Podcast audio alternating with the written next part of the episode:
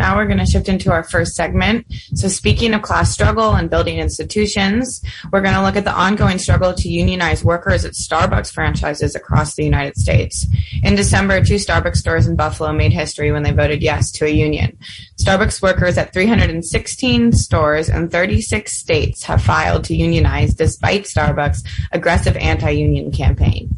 So far, 201 of those Starbucks stores in 32 states have won union elections, and get this, just 40 have, have lost their election. But uh, in retaliation, Starbucks has been union busting, and among other tactics, they fired worker organizers and um, in one case have, have closed a store. On Friday, Starbucks Workers United which is the group, you know, organizing uh, Starbucks workers all across the country.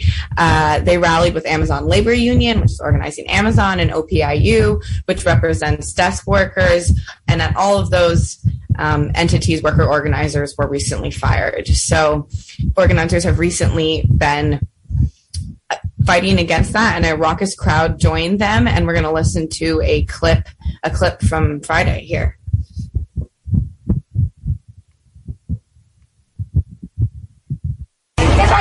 Organizing in your workplace. Yeah. Organizing workers. Because the future is ours to take.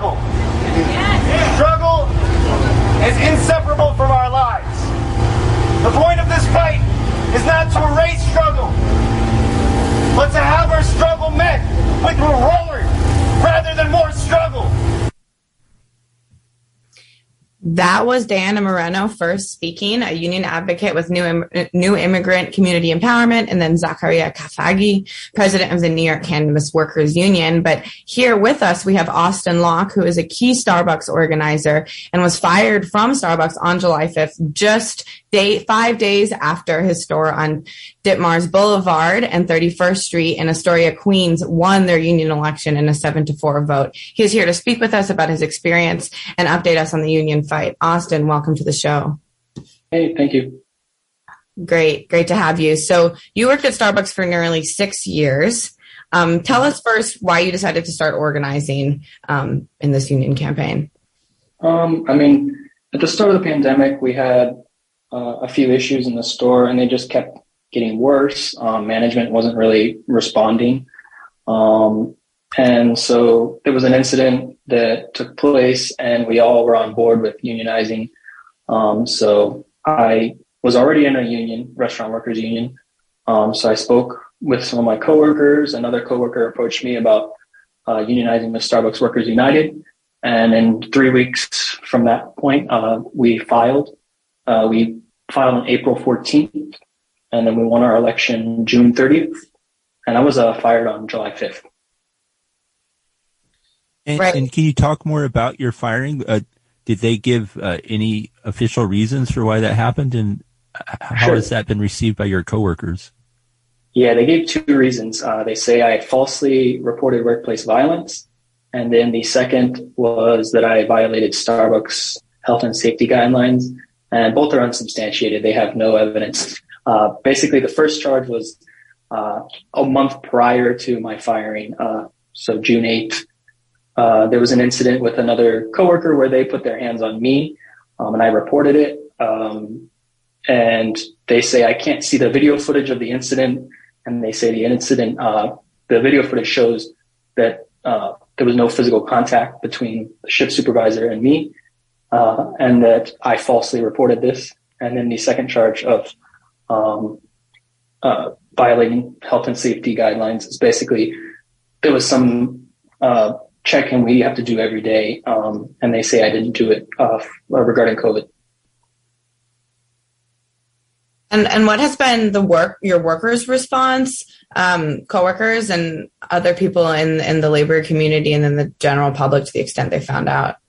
Yeah, my coworkers are pretty upset. Um, everybody in the in the community is uh, pretty supportive too. Um, I've had tons of organizations support me, tons of people from the community come out to the to the event on Friday. Uh, we had around 200 people, I think. It was a lot.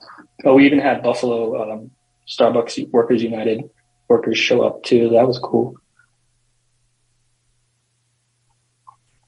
Right, and talk a little bit more about that solidarity that has been on the ground among these young workers. Um, obviously, this the stakes are large and the enemies are big, as we heard uh, Diana say in, in, that sound clip. You know, you're up against the, the world's billionaires in a way. But talk mm-hmm. about the the solidarity on the ground and, and how you think it could keep growing.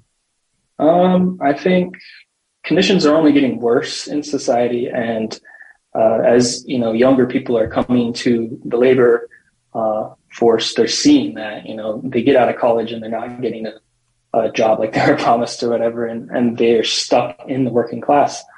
Um, and I think that practical experience is giving people ideas, and the ideas are to you know organize themselves and fight back. And it's only going to spread. I don't think they can stop uh, these union efforts.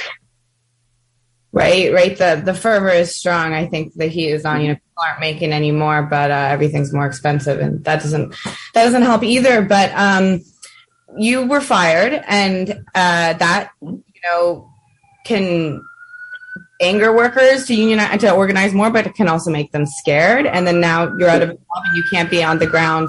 Sorry, there's a siren. You can't be on the ground organizing in the workplace, which is the best place to organize. So talk about the difficulties with that and pushing back with filing unfair labor practice charges, but how the entity that oversees those, the National Labor Relations Board, can be slow moving and uh, how you plan to sort of, you know, what's your next move? Yeah, for sure. Um, we have filed a ULP charge, and I know that's going to take a while with the NLRB. Um, I've already spoken to an investigator with the NLRB as well, but we've also filed um, an investigation with DCWP, which is a, a local um, labor uh, branch in, in New York City, and they're they're much more responsive. It's going to be uh, a quicker turnaround, maybe a couple months uh, that I might get reinstated because you know we have all the evidence and everything, and they're they're asking for you know the, the video footage and all evidence pertaining to this situation from Starbucks as well. And do you get a sense your coworkers have been intimidated in any way by this, or do you feel for like sure. it's uh, um, strengthen their desire to have a union, uh, seeing how the company has treated you?